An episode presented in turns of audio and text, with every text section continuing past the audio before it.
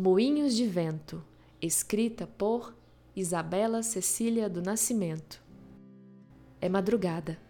Sinto os moinhos rodopiando o vento em meus ouvidos. De repente, ouço um chamado que traz consigo fumaça e calor. Fecho os olhos para sentir mais perto o cheirinho de café que se aproxima.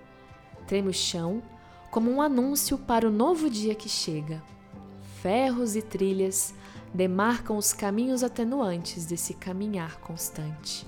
Sem imagem, vêm apenas vagas lembranças que se misturam e dão a forma de um túnel. Folhas, terra, frio e fervor chamam Maria.